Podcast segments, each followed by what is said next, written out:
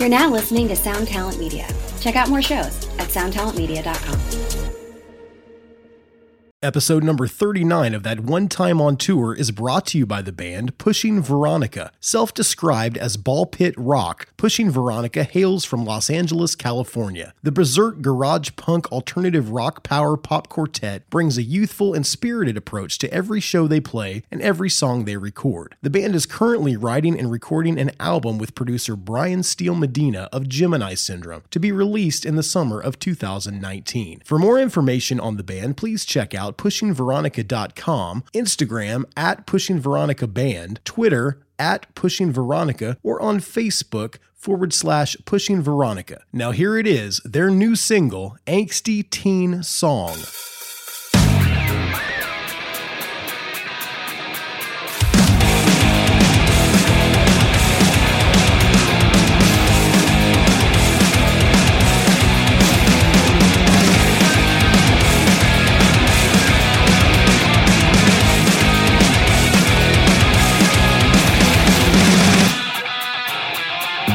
Why does every hot girl with a camera think she's a photographer? Filtered blurry pictures are not art, she's just an amateur.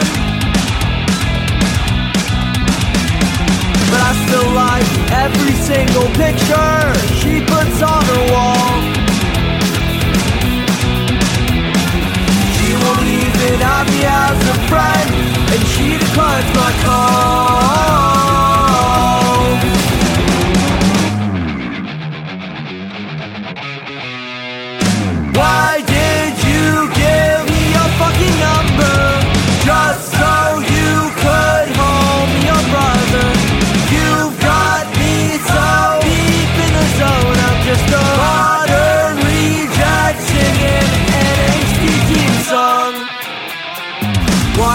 Every loser with a guitar think he's gonna get a girl? Why songs don't make you a rock star and you're still a nerd?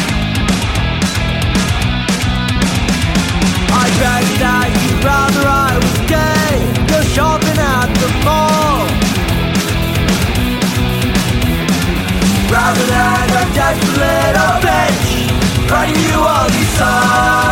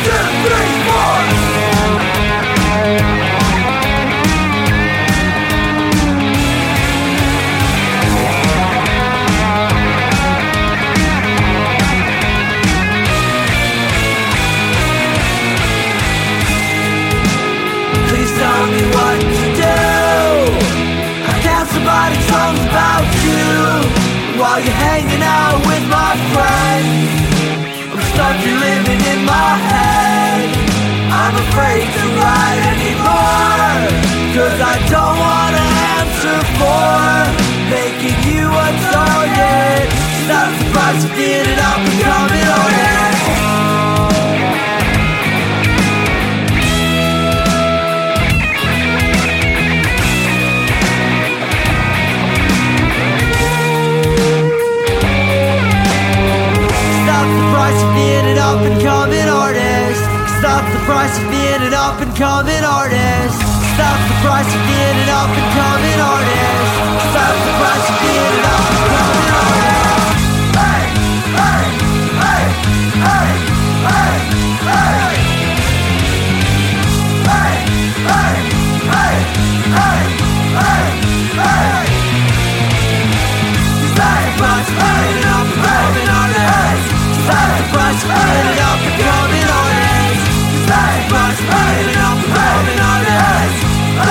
You've the made You've the I'm just a modern reject singing my angsty teen song Ready for a headbangingly good time? Dive into the world of heavy metal with the Brutally Delicious podcast. Here, we don't just talk music. We welcome you into our heavy metal family. Join us for candid chats with legends and rising stars. We go beyond the typical interviews, exploring raw emotions and the life-altering impact of heavy metal. So whether you're a die-hard metalhead or just curious, join our family and let the headbanging begin with the Brutally Delicious podcast.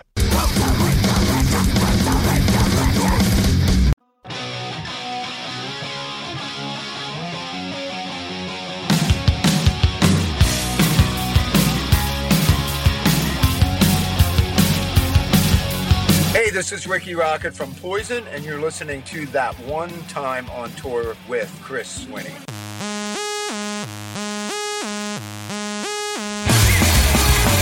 Run for the road, cause it's going on and on. We'll be driving through the darkest night until the break of dawn. We'll be heading for the cities, another show for us to play. To get back in the we'll do it, we'll do it all again.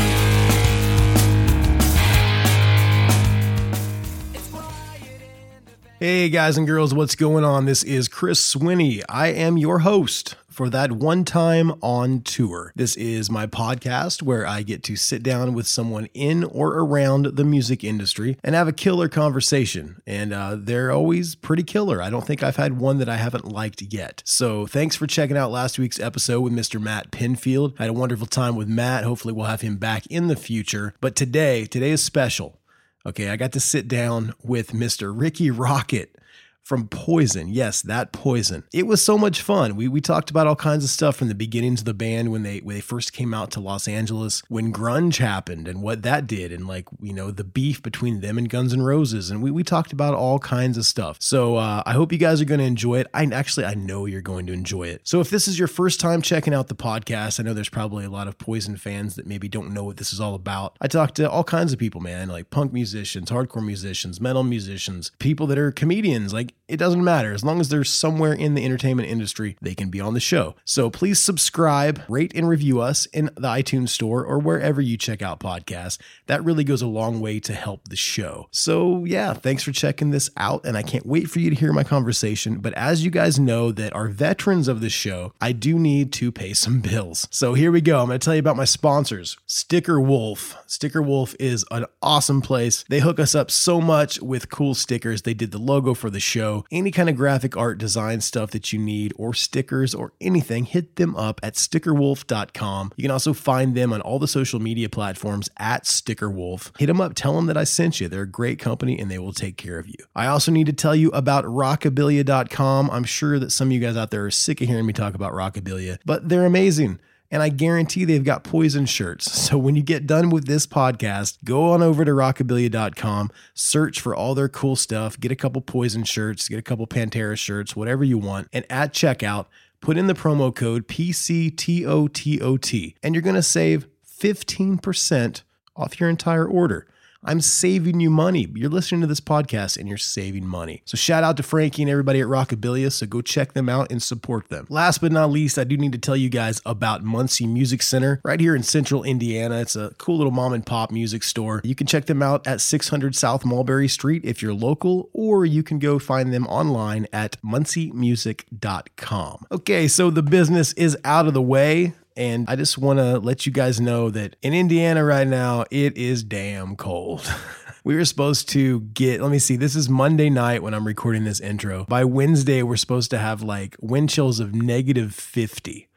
I, I don't know. I moved back to Indiana from the beach about two years ago, and I, I'm not ready for this negative 50. So uh, I, I know a lot of you guys out there live in cold areas of the United States or in different countries where it's cold. I would like you guys to comment on Facebook or send me an email. Tell me the coldest it's ever been where you live. I know that I grew up here in Indiana, I moved away to the beach. And then I came back to Indiana when I had some children. You know, I wanted them to be close to family.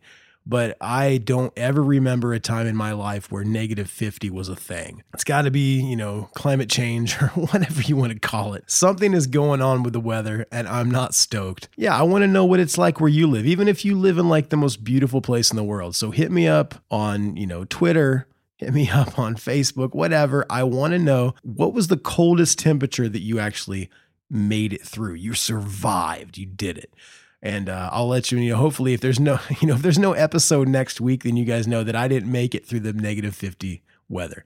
But uh, yeah, so it's it's cold. I want to make sure that you guys are following us on all of the social media platforms because we're really starting to starting to get some good stuff going. I hang out on Instagram a lot more than I hang out anywhere else. So make sure you're following us on Instagram or wherever. It's all the same. It's at TOTOT Podcast. And uh, at the beginning of the show, you heard Pushing Veronica. That's a new band sponsor. If you have a band or a company you want to get involved, hit me up, TOTOTpodcast at gmail.com. I'll give you all the details and we'll figure it out. We'll make it happen. Also, if you guys want to help out the show, head on over to patreon.com forward slash TOTOT podcast and uh, call the hotline, man. It's uh, 765 372 8818. Leave us a message and uh, I might play it on the show. I've played a couple in the past, usually at the end of the show. But if you want to say something to us, you know, say something and I'll get it on the show for you. But that's about it. I am sick of talking and it is freezing. You guys came to hear Rikki talk. So here it is. We're going to jump right into my conversation with Mr. Rikki Rockett from the band Poison. Here we go.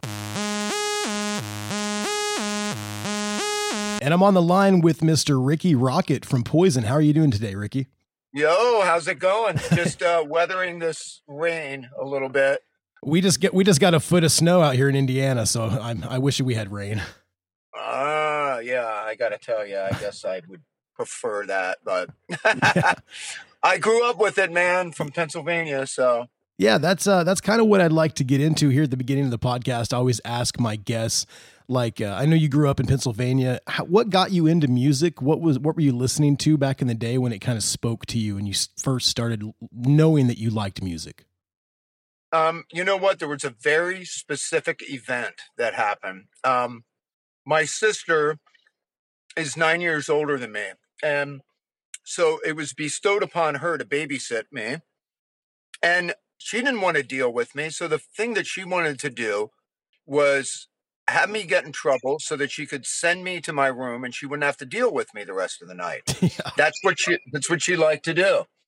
So she came up with a reason to get mad at me, send me to my room.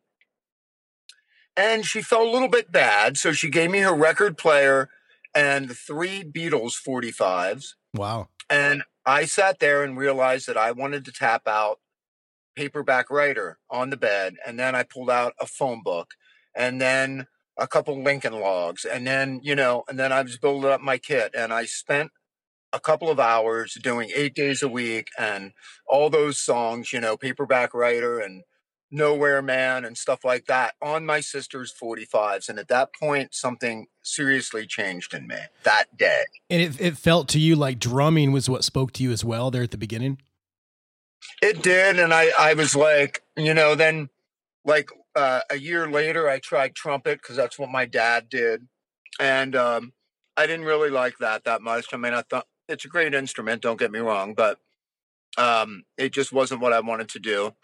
And um, I tried guitar for a half a minute and I just kept going back to drums. And so I just went, I'm a drummer. That's that's what I am. And I've never changed my mind. That's awesome. I can play I can play guitar, I can play bass, but I'm a drummer. Yeah. So uh as far as Poison goes, I know I was doing a little bit of research and I know that you had a band going called The Spectres, correct? Oh God, yeah. Was yeah. was, was that your first band? No, my first band uh, is even better yet. My first band was called the GTOs.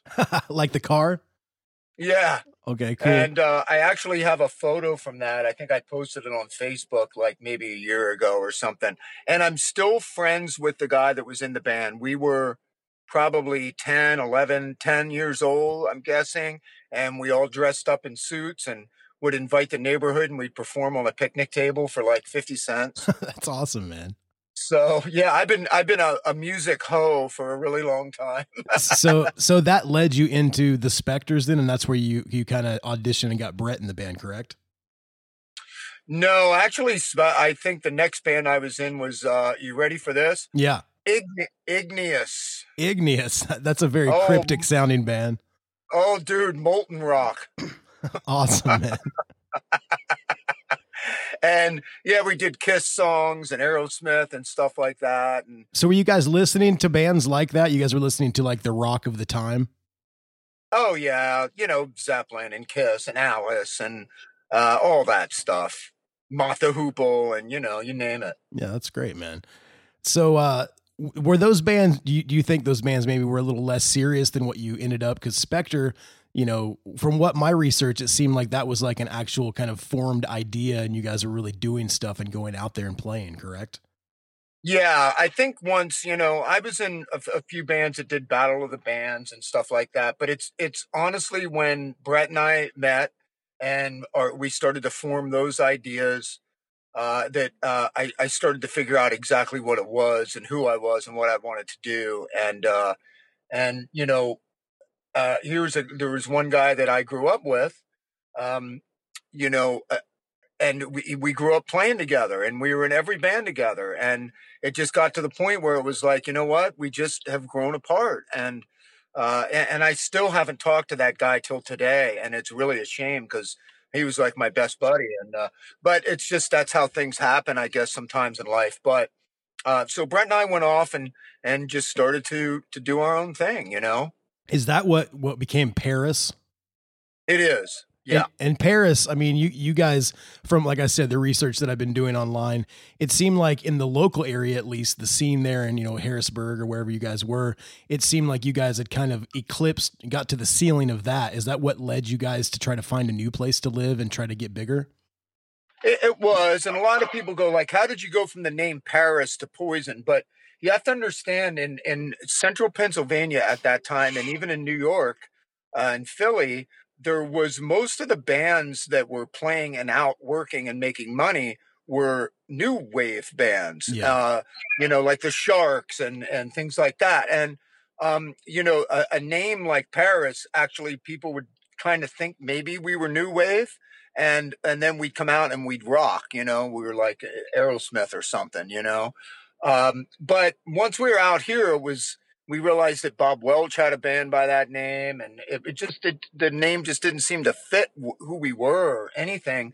And we are like, what were we thinking? You know, Poison's so much better. You know. Can you take me through like the decision and like the process of actually when you guys moved to LA? Because I know you know, it's kind of folklore by this point. Anybody that knows anything about poison, like there wasn't a lot of money. It was kind of poverty at the beginning. Like, how was that time in your life? I'm sure it was exciting, but it was probably pretty scary as well.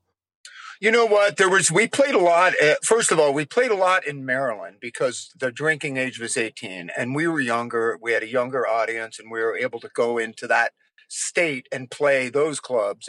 And then when we played in PA, we had to like rent roller rinks and things like that and VFW halls. And you know, how far were we going to go with that? Um, and we we opened up for a, a, a, band called the Sharks, and we opened up for Kix. And there was one guy that uh, helped get them a deal, and he was friends with a guy by the name of Kim Fowley, who was the producer of the Runaways, and I'm sure he's very famous. Uh, you know, he's like sort of the Malcolm McLaren of the West Coast, you know. And uh, so we uh, came out and it, we started to speak, talk with him. He wanted to bring us out and help us out and sign us to his label, uh, or at least manage us. And uh, everything was happening out here for hard rock at the time. There wasn't really, it was just all new wave still. You know what I mean? And we weren't a new wave band. We just weren't. Um, so uh, we decided to take the plunge. If we were to, if it didn't work out, it was kind of like, you know, so we had a couple years on the West Coast and we learned a lot of things, you know, what, whatever, let's just try it. Let's yeah. fucking go for it, you know? And we did. And once we were out here, we realized Kim Fowley was just freaking as genius as he was. He was totally weird and he was controlling and he wanted to sign us to his stupid little private label. And uh, make us into what we really weren't. Um, and uh, by then, we started to get a little bit of notoriety already, and some people were interested in working with us. so we just kind of walked away from Kim. He wanted to kill us. He wanted to beat us over the head with crowbars and shit. He was leaving messages and stuff, and but uh, we finally buried the hatchet, and uh, and it was all good up until the day he died. You know. Yeah. Uh, and that's sort of it. I mean, that's that's really it right there. It took us probably six to eight months to pull the trigger and actually move out. You know, we had Yeah. to sell things, and you know, I mean, I had never lived away from home. Yeah. I was 20, 22 years old and I, I, I was living in the house I was grew up in. You know what I'm saying? I mean, I was really wet behind the ears when I came out here. It's big time.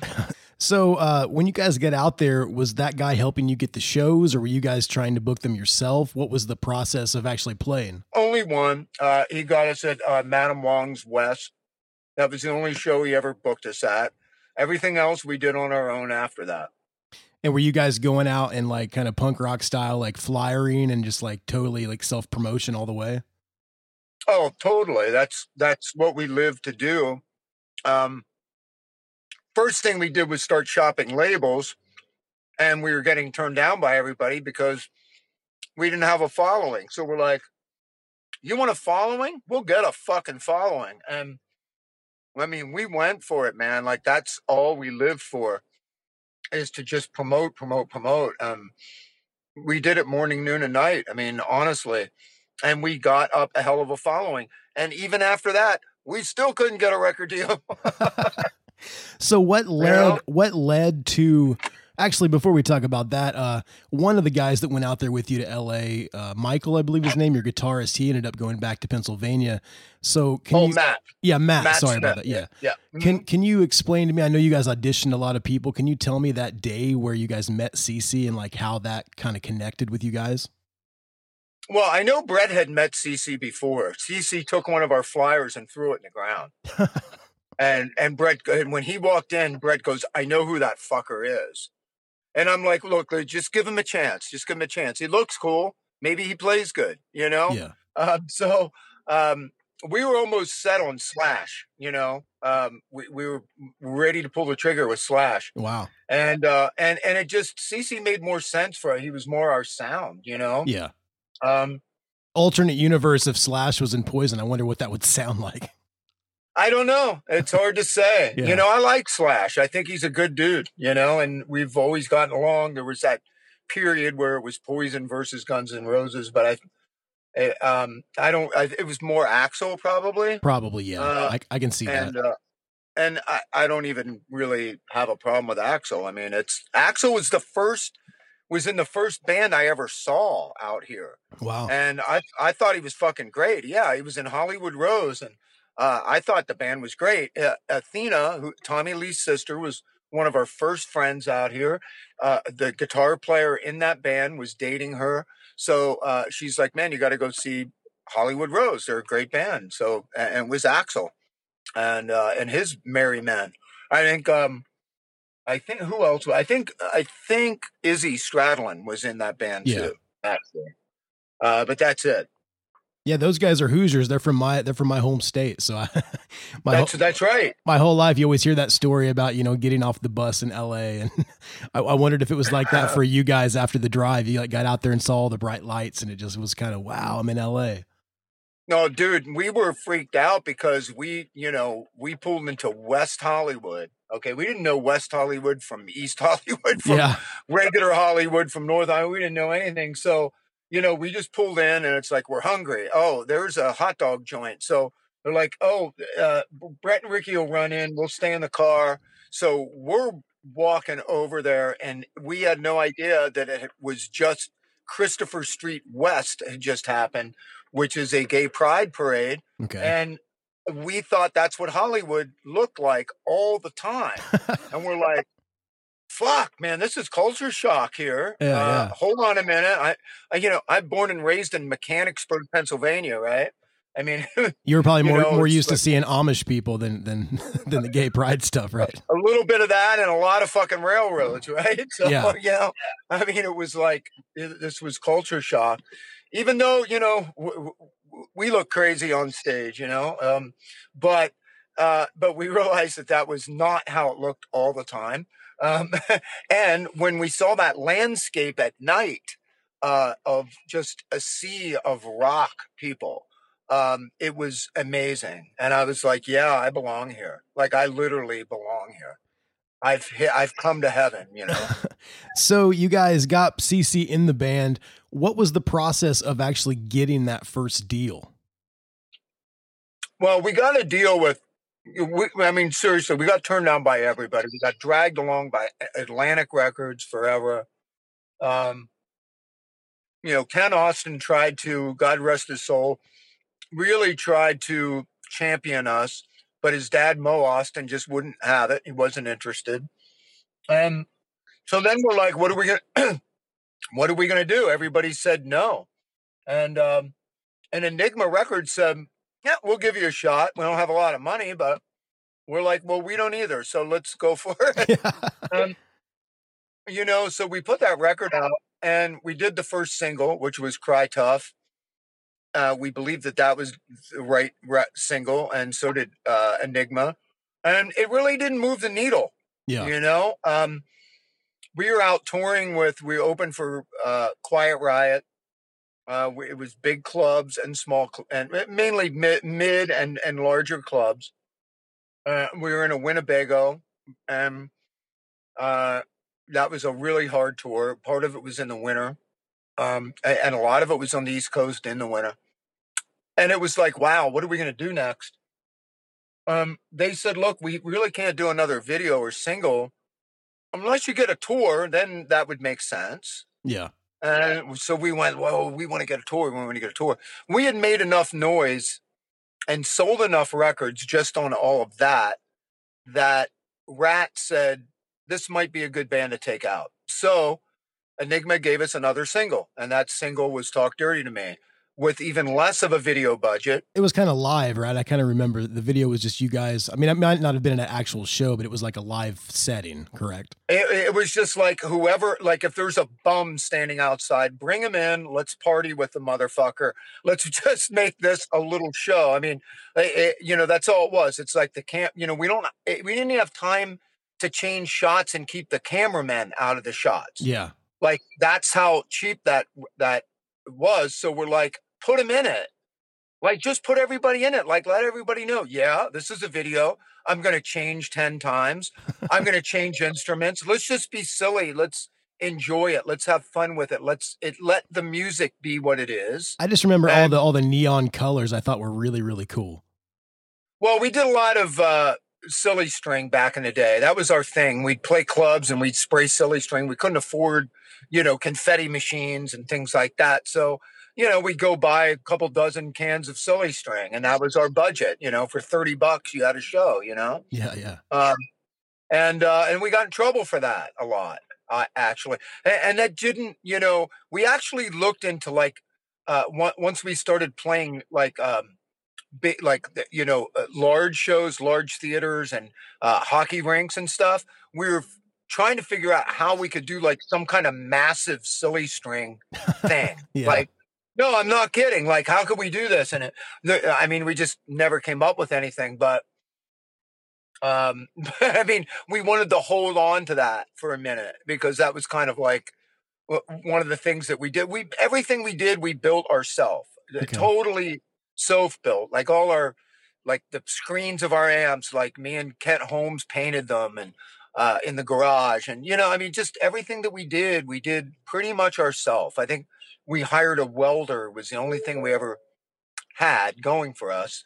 Um, uh, that, that we ever paid anybody for. Yeah, everything else we was self. You did the like the kick drum, like painted. Like I always remember seeing Rikki Rockett and Poison, like the old school pictures, not maybe like later on, but you guys always took care of that as well.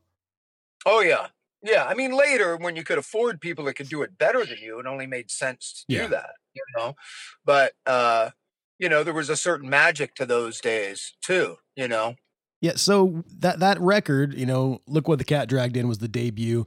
It ended up becoming multi-platinum. Like that that second single came out, you know, that got big. How did that feel? Did you guys start to like see differences at the shows or were you like were you guys doing more press? Like how was that for you guys? We did it. We did we did start to do more press and most of the, you know, Enigma was you know, there was a lot of punk rock acts on Enigma so a lot of those early interviews that we did were fanzines, Okay. and a lot of them were, you know, uh, sort of punk rock and, and new wave and alternative uh, publications. So, you know, these people would come out and see us, and they they didn't know what to expect. They're like, "Is this like a, a, a rehash of the glitter era? Like, am I going to see like a Bowie thing? Like, what are what are what are we going to see? We don't even know." Um, based on the pictures, it's pretty interesting. So we get like all these interesting people coming out, and I think that really actually set a tone in LA. You know, because now there was like two different groups of people coming together, and I really think that a lot of those looks started to combine into other bands uh, later too, like Jetboy and things like. Even though they were from Frisco, but you know, I mean, uh, there was just so much like happening right then, you know, and, and we did start to see an increase in the audience. But by the time LA started to change, we were like off all over the country, all over the world playing. We weren't really playing LA any more than a couple of times a year anymore. You know what I mean? Were you guys still doing a lot of like opening slots, or had you graduated to doing like full headliners by that point? No, we didn't uh, headline until uh, the Open Up and Say All record. Okay. And uh, it, we went out with David Lee Roth for six and a half months, opened that uh, tour. And then we went out and toured for a year on Open Up and Say All. So it was 16 months tour uh, on that record. That's It was crazy. Yeah, it was insane. So the the open up and say ah record, I mean, there was probably some some major pressure for that to do well. Did did you guys feel that as you were writing and recording? Yeah, it was really weird because we lost our management right at the beginning of that record. Um, we caught our management at that time forging documents, and we left that management firm, and uh, and you know we're searching desperately, like what are we going to do? Like the, we're like on our own, and we have this record, and how are we going to manage ourselves? You know, we we're always insisting to Enigma like this hands-off approach, you know Yeah. and uh and all of a sudden we're kind of like on oh shit what do we do and howard you know we met with a lot of people we met with madonna's manager uh, we spoke to shep gordon we spoke to a lot of people and um uh, howard kaufman ended up coming in and saying i've got a plan and this is how i would do it and we didn't love everything that he said because a lot of things he was saying were a lot of work and we had already done a lot of work and we're like whoa we just want to cash in for a month yeah, totally right. you know and uh no you can't do that right now and uh,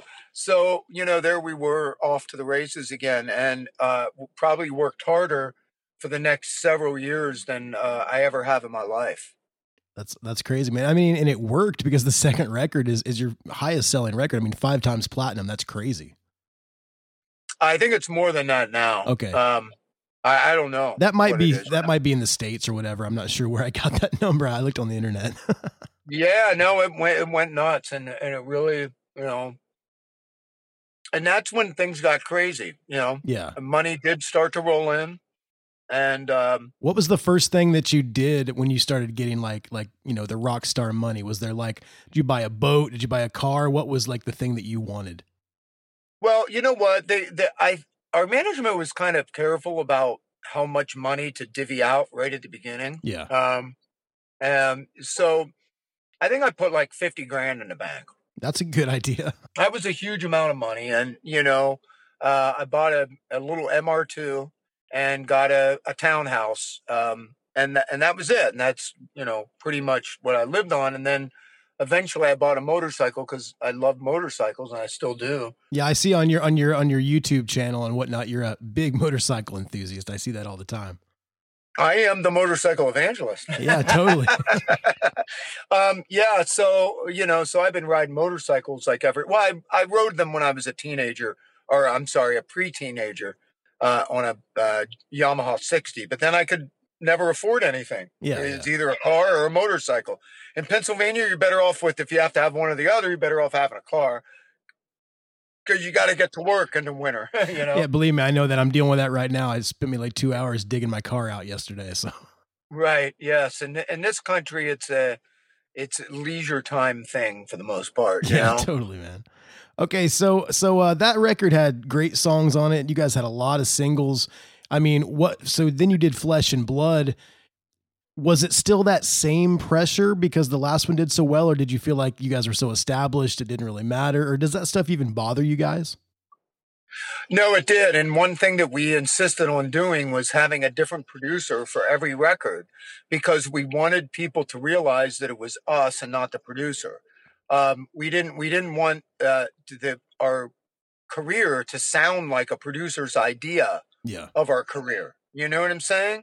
And um, like like you know, Ratt had used uh, the same guy a couple times, and uh, I mean, Def Leppard was using Mutt Lange, and you know, we would have loved to have used Mutt Lange, of course. Yeah. But um, but you know, we sort of had a lot of pride in the fact that it was like, you know, we're still we're let me try it in English. We're still steering the poison ship. You know what I mean? Uh, and that was important to us. Um, you know, I think that Bruce Fairbairn that did that record uh, is one of the best producers I've ever worked with. Uh, we've worked with some great producers, though. I mean, I think Richie Zito is awesome. We didn't have a big hit with him, but I think part of it was the timing uh, and, the fact that we had a different guitar player. I also uh, think Tom Werman, uh, you know, as it turns out, had magic that uh, I didn't see at the beginning. Um, but um, you know, of Bruce Fairbairn, God rest his soul, was uh, truly uh, a heavy hitter. uh, You know, So uh, you said timing might have mattered with that one producer. The next thing I want to talk about because I mean everybody has you know the records, everybody knows Poison.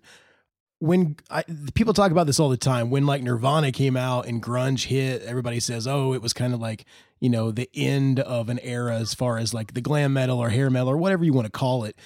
How did you guys take that? Did you guys think that it wasn't going to affect it, or do you think that it just kind of it changed the the the atmosphere of what was going on in music? Did it affect you guys?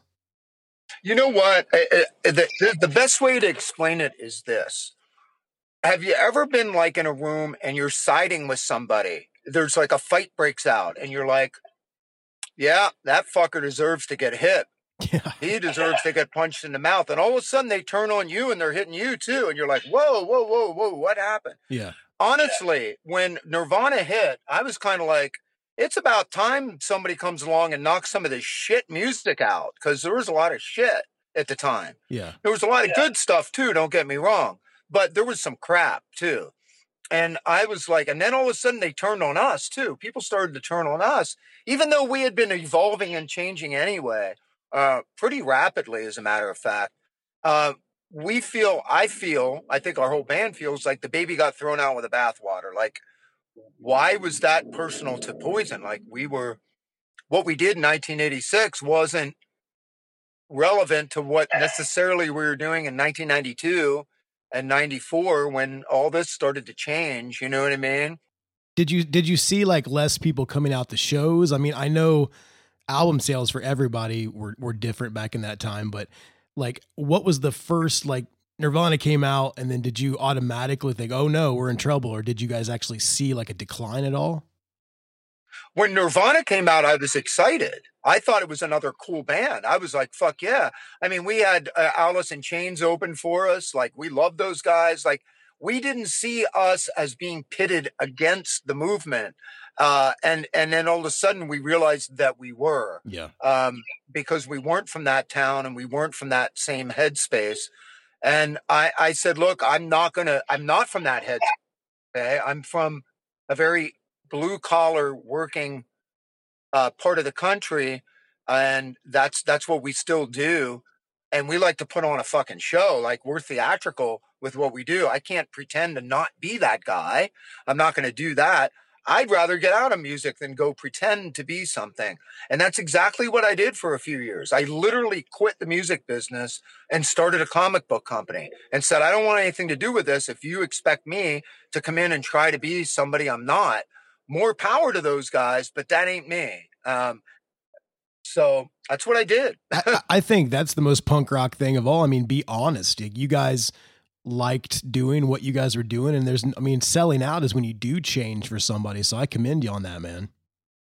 Oh, totally. Um, you know what? I mean, if I grew up in Seattle and I lived next door to Kurt Cobain, we probably would have been friends. You know what I mean? Like yeah. his headspace was the same as mine. It was, you know, just do it yourself and go play and do all that shit. You know, I may have liked Kiss and he may not have. I don't know, but uh, I don't know. But you know, you're influenced by the neighborhood that you grow up in and the people you're around and um, the the social environment. And music is as much of a social movement as it is anything else. And the thing that's changed so much in music to me is that it is less of a social movement. A lot of people say music isn't political, and that's the problem. It's not that. It's not a social movement like it was. And I would love to say, I mean, there hasn't been a social movement in music like literally since like Marilyn Manson. Yeah. Um, and, uh, and, and before that, I mean, you know, if you go back to the punk rock era with, you know, the Clash and and the and the Sex Pistols, I mean, that was a true social shift. Uh, it was really meaningful. Whether you liked it or not, that wasn't what was important. The fact is, is that everybody was thinking about it and and fighting it or fighting with it or you know uh, it was all this crazy stuff going on, and there hasn't been that in, in a very very long time, and it saddens me. Hey guys, pardon the interruption. This is Chris. I had to break into the action to tell you guys about Merge 4. Merge 4 is an insanely awesome company and they make socks. They make the coolest socks around. They have circle jerk socks. They have sublime socks. I just got a new pair of Foo Fighters socks. They are crazy and you are going to love them. They don't just have band socks, they have collaborations with artists, professional athletes. It is the coolest thing you've ever seen. So head on over to merge4.com or hit them up on social media at merge4 and tell them that Chris from that one time on tour sent you. Now we're going to get back to my conversation with with Rikki. Here we go. I was going to ask you, I saw this, it's pretty cool. VH1 in 2012 ranked Poison as number 1 on their top hair bands of all time. Does that does that make you feel cool? I mean, I think that's pretty awesome. How do you feel about being ranked number 1? Oh, I think it's awesome. You know, um, I you know I don't like the hairband moniker, although they yeah. said that about the Beatles. They you know they were the the band with the bangs, and you know, I did. You know, David Lee Roth made a, a, a, a pretty funny statement one time that's almost true. He said, "You know, rock and roll's always been about haircuts and shoes," and you know, yeah. in a lot of ways, it is. You know, in, in terms of that, that's the thing that changes, and uh, in uh, and the way people identify themselves. But um, yeah, no, I mean, it's you know, hell yeah. Um, I mean, I'm I I'm proud to, to wave that flag. I think people miss the point if that's all they see in it. But yeah. well, I, I think pe- people always take one thing and latch onto it. I mean, even like we were talking about grunge, everybody talks about flannel. I mean, I think it's they they miss the point of the music and the fun and, and the message that was out there, and they just latch on to oh, you guys had crazy hair. There was a lot of interesting things that were happening in that period in time, and not all of it was flannel. And uh, you know, there was a lot of people that died uh, it, during that era that could have been very famous and could have changed the course of uh, of everything that happened coming out of that region. But you know, again, you're right. People grabbed sort of one aspect of it and did it to death, and uh, and then of course it died because of not sort of. You know what yeah, I mean? Yeah. It eventually burn itself out over in, in that way. So with uh, you know, speaking of you know, quote unquote hair bands and whatnot. The style that you guys and many of the other bands had that kind of talk about that, where did that come from? I mean, were you guys into Bowie? Were you into the New York Dolls? Like, did it just kind of feel natural for you to like package? Like you said, you like to throw a show, you're an entertainer. So is that where all of that stemmed from? Uh, yes. I mean, you know, when Brett and I sat down to put a band together, um, we wanted to, we already knew what we wanted to hear, okay, because we'd been playing in a band together already. Um, we could only get the other members to do a few things uh, visually. So we're like, what would we really like to see? And it's like, you know, you go to see a band and everybody looks cool and everybody's moving and everybody's like kind of entertaining in their own way. Uh, everybody plays as a team, you know, now it's the singer, he's up front, now it's the guitar player, he moves. You know, we had all this stuff in our head of how we wanted to, and we went out and looked for that. Um, uh, looked to put that together. And so it was all our influences that we had at the time. What did we have to work with? We had ACDC to work with. We had Kiss. We had Van Halen riffs. We had New York Dolls. We had the punk, post-punk movement.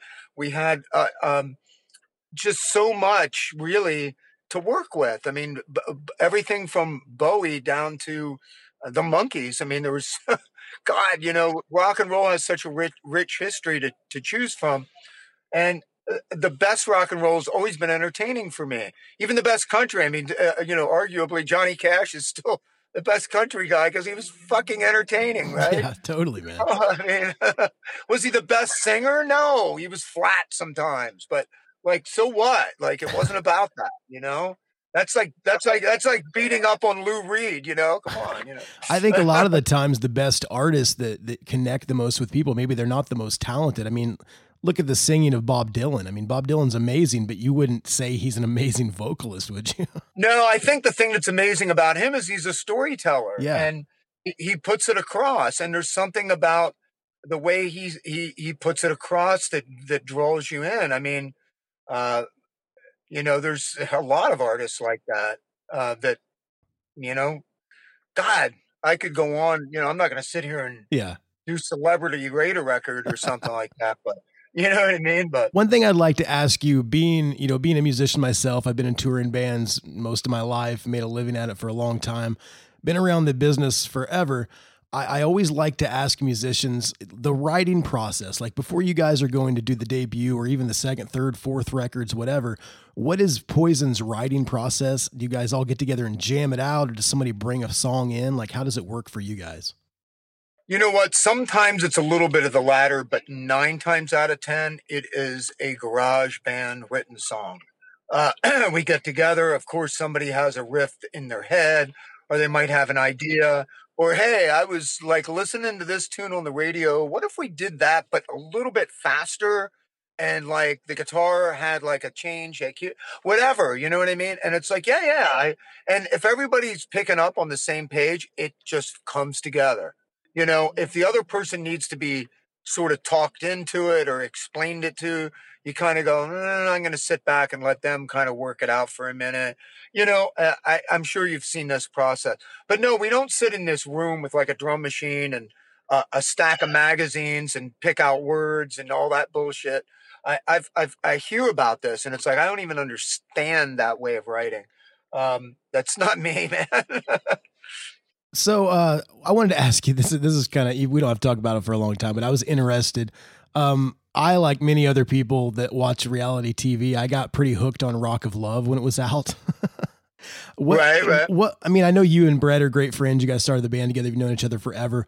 What were your thoughts on that? Were you like, you know, gung ho, like, yeah, go Brett, or were you kind of like, you know, oh, he's doing a TV show? Like, what were your thoughts about that? No, I thought it was good that he was doing it. He actually brought you know, a new audience to Poison, I think. Um, some of it was just people that forgot about us. Some of it were new people. And so I think anytime you do that kind of stuff now, uh, the, the, the, you know, the retaining those same people is a different story because they didn't come to you for the music. Yeah.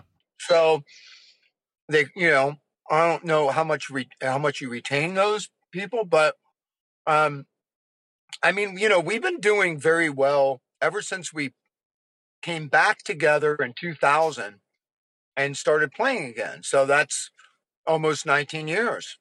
You know, so it's like we had this, we've had this second career, literally. Um, and that was right in the middle of it, sort of. I, am not sure what year that was, 2012, something 14? like that. Yeah. Um, but you know, it, it, the only thing I didn't like is it sort of took Brett in another direction for a while. Yeah, and it was like that's cool that you did that, but can we get back to this because this is who we are and that's who you are. Remember, um, and I just feel like um, I don't want to say he lost himself. I don't mean it meanly or anything like that, but you know, if I would have done TV and I would have had that same attention, it may have taken me in other directions as well yeah. for a while. It's, it's Um, always you know- scary when somebody that's a part of like a bigger unit does something like that because yeah, like you know, hey man, you're a singer, you're in Poison, like go do what you want, but you don't maybe I mean when I saw it, I mean I thought you know he's a charismatic guy. It's it's a cool show. It's it's entertaining. But in the back of my mind, being a music fan, I'm like, this is really cool. But I want you to make another Poison record. well, exactly, and you know hopefully we'll do that. I, I don't know that we'll make a full length album. I don't know how that'll work, but I I do see new music in our future. Well, that's cool. I, as I as as I look at my crystal ball. awesome. Well, uh, before before the last thing I always talk about on these podcasts are tour stories, and I'm sure you've got a lot. I've got some questions about that, but I do have some listener questions. If you wouldn't mind me asking. Okay. Okay. So Mark from Australia, he wanted to know that he's heard you mention before in interviews about doing a no hits tour. What would be your three like deep cut songs that you would like to have in the set list for that no hits tour? Oh, great, great question. I would do Ball and Chain for one thing. Uh, Life Loves a Tragedy. And like as far as a ballad, I'd probably do Life Goes On because that was or Tell Me Why.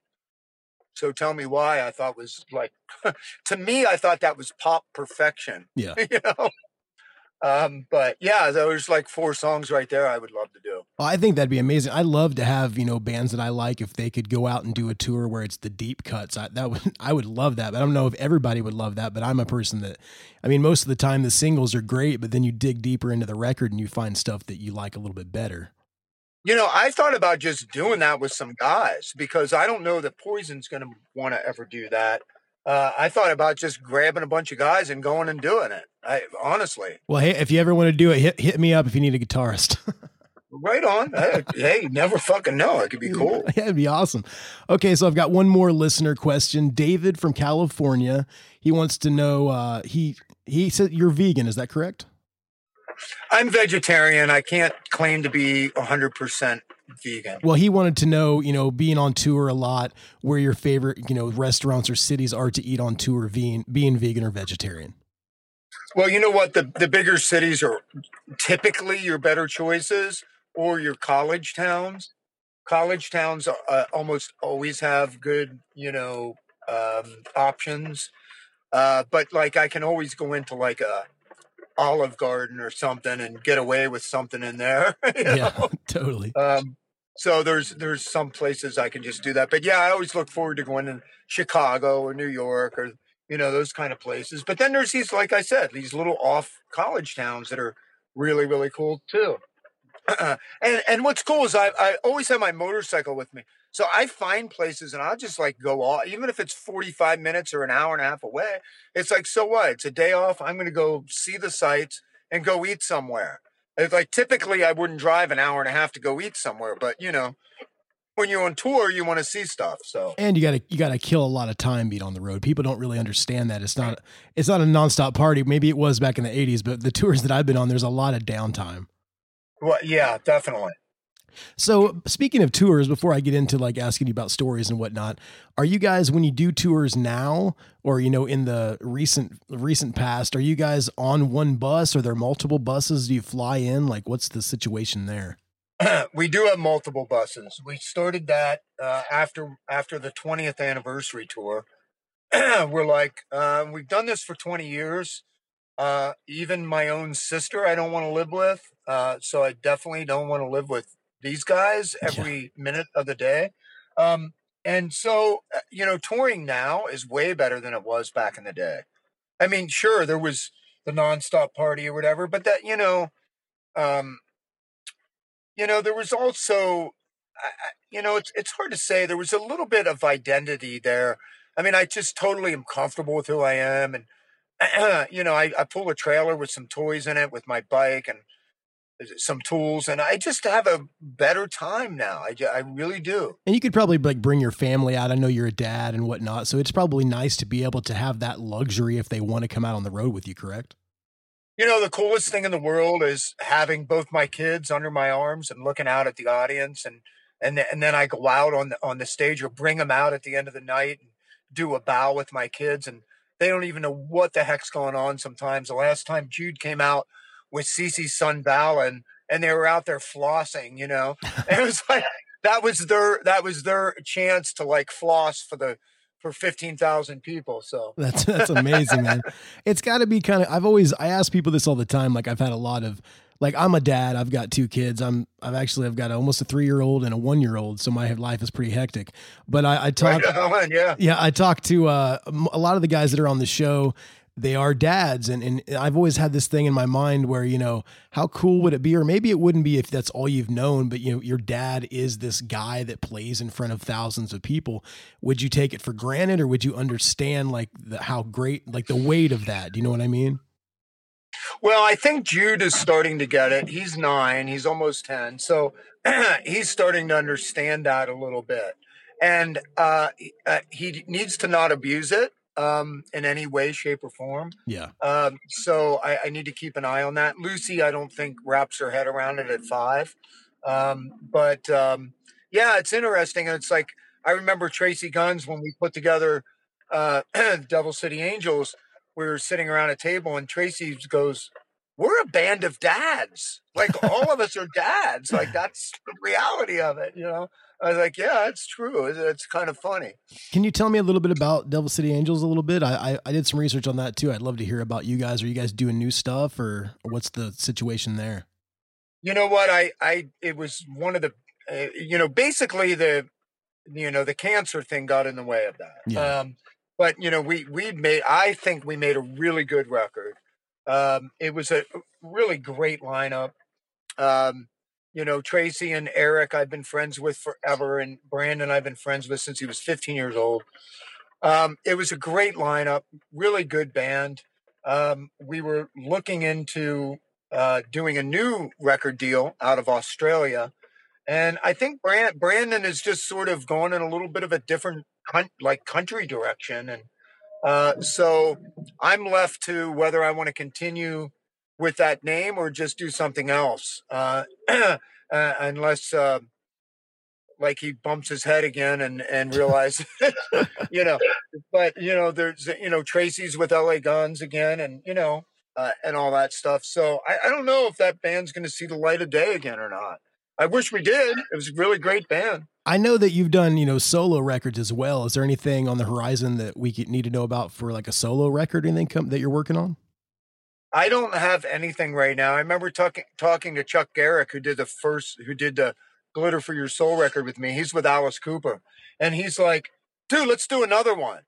Uh, this was last year at NAMM, and uh, he went out, uh, wound up doing three Devil City Angels show with us later that year, last year, um, and he was great fit for us. But he's busy with Beasto Blanco. He's busy with Alice Cooper. Uh, I wish I could uh, wrangle him in. I don't even think I could get him to to come in and cut songs on a record right now. He's just so busy. But um, who knows? Maybe I'll. You know, I, I would love to do like this freaking glam extravaganza, like Yeah. with freaking dancers and multiple singers and everything. I think it, it, like take it to Vegas. I'm not even kidding. I think that would that would go over so well in Vegas if you had like a you know like a, a period like show, kind of like from the '80s, like that whole heyday. People would buy tickets three years in advance. That would be amazing. Well, you know, I talked to one promoter about it, and he was like, "Look, you know, we got raiding the Rock Vault, and they're going through like four decades or five decades, and uh, there's times where they can't sell tickets." And I'm like, "Uh-uh, I think you're wrong. I think you need to do one decade. Yeah, It's just like it's just like YouTube. You know, YouTube doesn't like people that do everything. They like people to do one thing really, really well. Um, that's what you search for. Hey, who is the guy that looks that rates cameras the best? Who's the guy that rates skateboards the best? You know what I mean? yeah. Like, so it, it's really uh, a specialist. I mean, you know, we, we go to a doctor because they're a specialist. You know, I'm a specialist in that kind of music. I, I could really bring it, I think. Well, and I mean, with you know your resume in the music industry and your friends that you have, that could be an amazing show if guys just came in and guest appeared like once every month or something. Different guys from different bands. Then you you need to do that. I think I'll be in the front row, man. Dude, I, I would love to do it. I would absolutely love to do it. I think something like that would be great. Okay, so uh here's like this show is all about touring. At least that's what it's supposed to be. There's tangents everywhere. I know you've done a lot of touring. Some people that I talk to, they prepare stuff. Some people just go off the cuff. Now, I know touring back in the 80s and 90s and even, you know, up through today, you probably had some crazy things happen. Can you share anything with my listeners? Um, well, I'm saving some of it from my book, you know. Okay, yeah. I understand. I understand. Um, man, e- you know, every day out there is crazy. Honestly, it is in some way, shape, or form. You know, I was just telling my girlfriend about this. Uh, I had her laughing really hard. Back in the early days, I had, we had like, we had the budget to get like one outfit. Okay. Okay. Like, I had like one pair of pants and I would like beg, borrow, or steal other shirts to wear with them. But I had this red pair of leather pants from, uh, I think I bought them in, in Washington, D.C., right? At Commander Salamander or something like that. And I wore those freaking things out. And one night before we went on stage, I was trying to stretch and I ripped them right in the crotch, right? Yeah. So, of course, I throw duct tape. Now, the smart thing to do is pull your pants down, put the duct tape inside and then on the outside. Yeah. But no, I just put it on the outside because I'm quickly trying to do it and I don't have a lot of experience with this. No, I go out on stage, it separates a little bit. I push it back down, yell at my tech, please, I need more tape. Tapes it because literally my balls were almost hanging out. I put this on it, go through the whole show, and I, it keeps ripping.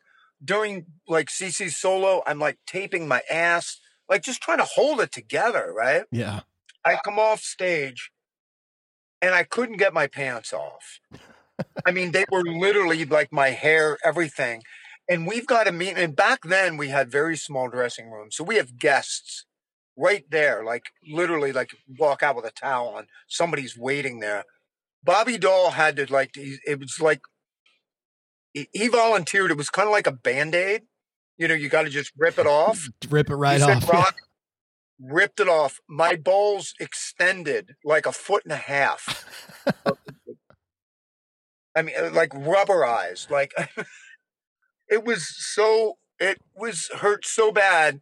I was red for like two weeks. Jeez, I man. never. I was like wearing like MC Hammer pants for like fucking a month after that. It was insane.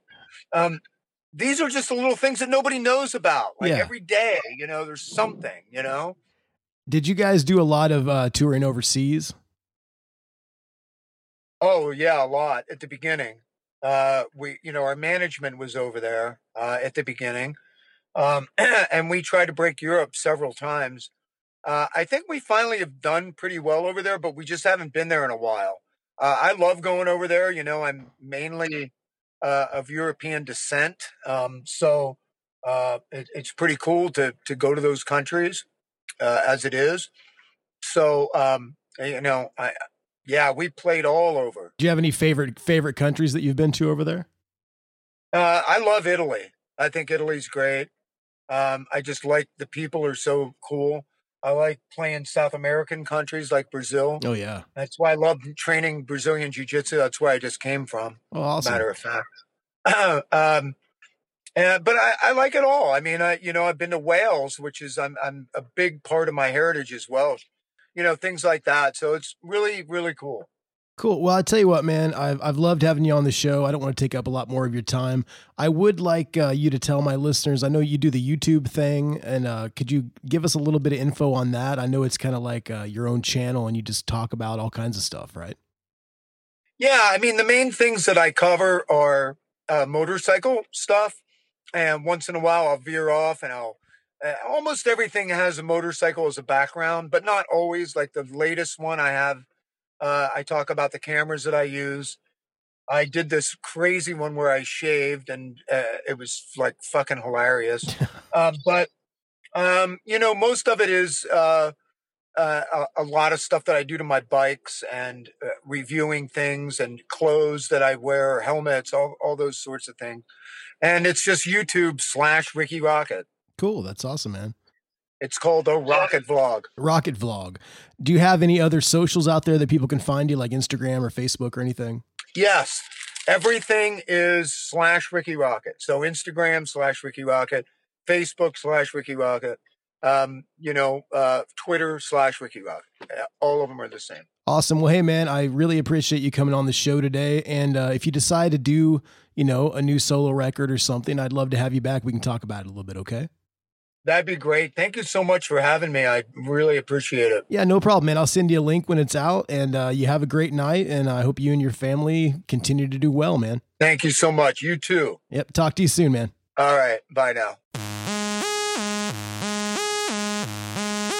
So there it was, my conversation with Mr. Rikki Rockett from the band Poison. I had an amazing time talking to Rikki. I want you guys to go check out the Rocket vlog over on YouTube and hit him up on social media. He's a great guy and uh, he'd love to hear from you. That's going to do it for this week's installment of That One Time on Tour. I'm stoked that you guys checked this out. Hopefully, if it was your first time listening, you enjoyed it. I didn't ramble too much. Make sure to come back next week when my guest will be Branden Steineckert from Rancid and formerly of The Used. It's going to be a great episode, and I'm sure that you guys will enjoy it. So come back for that. That's about it for me. I'm going to get out of here. It's super late, and I am ready to go to sleep. But before I go, I'm going to play you guys a Poison song. I always play music at the end of these podcasts, and it was hard for me to choose which Poison song to play. Do I play a super like popular single? Do I do a deep cut? So I kind of went somewhere in between.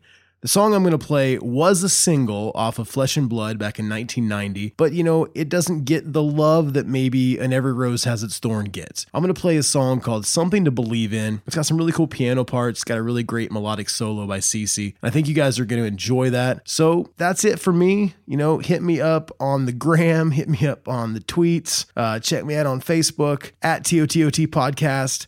And if you got any questions or anything, TOTOTpodcast at gmail.com. But I am out of here. This is Chris signing off. And here's Poison with something to believe in.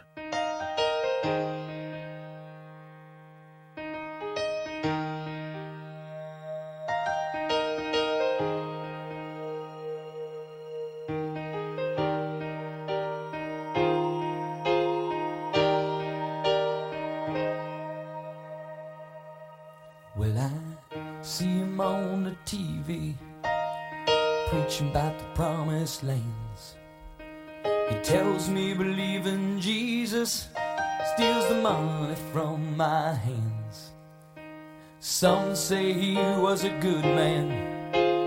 Lord, I think he sinned.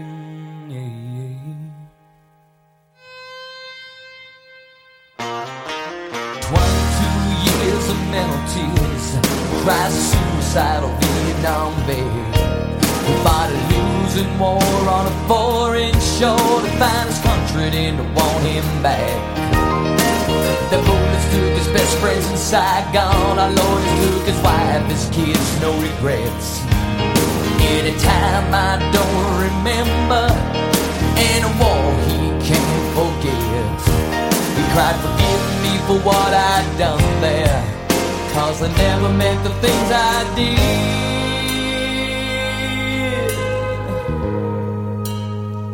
And give me something to believe in. There's a Lord above.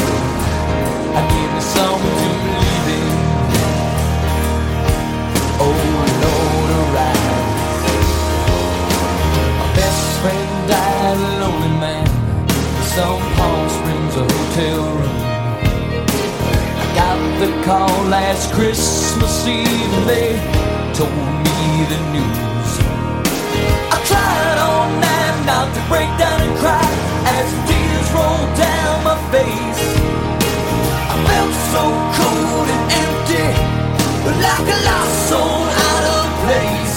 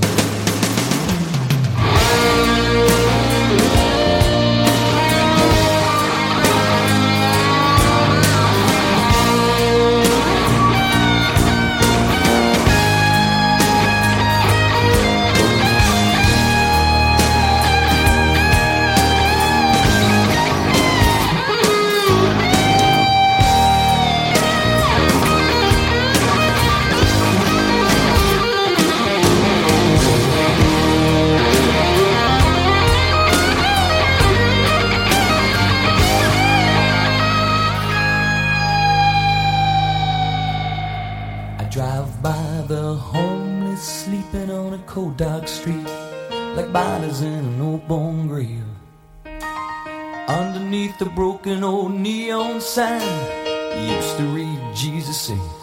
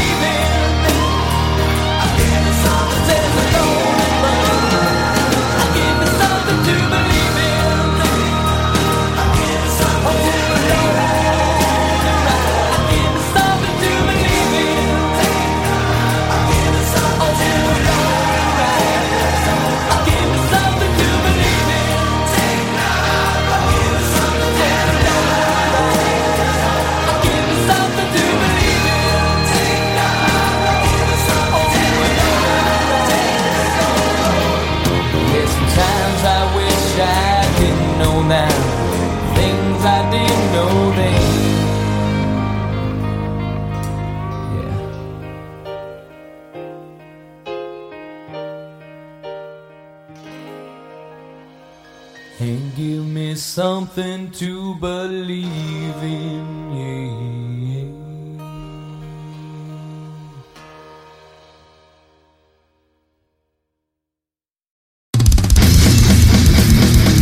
Ready for a head-bangingly good time? Dive into the world of heavy metal with the Brutally Delicious podcast. Here, we don't just talk music. We welcome you into our heavy metal family. Join us for candid chats with legends and rising stars. We go beyond the typical interviews, exploring raw emotions and the life-altering impact of heavy metal. So whether you're a die-hard metalhead or just curious, join our family and let the headbanging begin with the Brutally Delicious podcast.